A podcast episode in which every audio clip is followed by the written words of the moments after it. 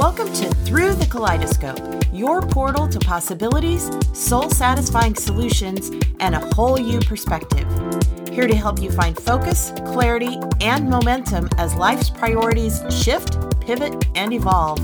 Your host and guide, Kelly Gallia. Hi, it's Kelly here with your energy reading and color for the week of November 23rd, 2020. And remember, you can always find each of our color selections and readings at kellygallia.com and on our social channels.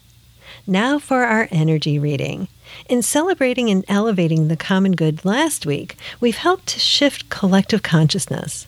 We're going to feel more centered within, aligned with spirit within ourselves, and aligned with spirit without in our interactions with others. This week, let's focus on peaceful prompts. Use our color of the week, Pavestone, to help touch into your centeredness, your sense of peace, and the guidance of spirit. Use it as a touchstone to quickly align with peace and internal equilibrium before any doing or engaging. This will help you recall the joyful and harmonious emotions experienced and then act or engage from a place of personal power. In this week of Thanksgiving here in the U.S., let's look to the words of William Arthur Ward for another touchstone.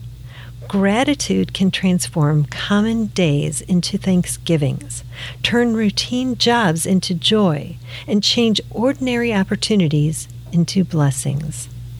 Thank you for joining me today. Thank you for the joy you bring to the world, and thank you for your desire to live a vibrant life.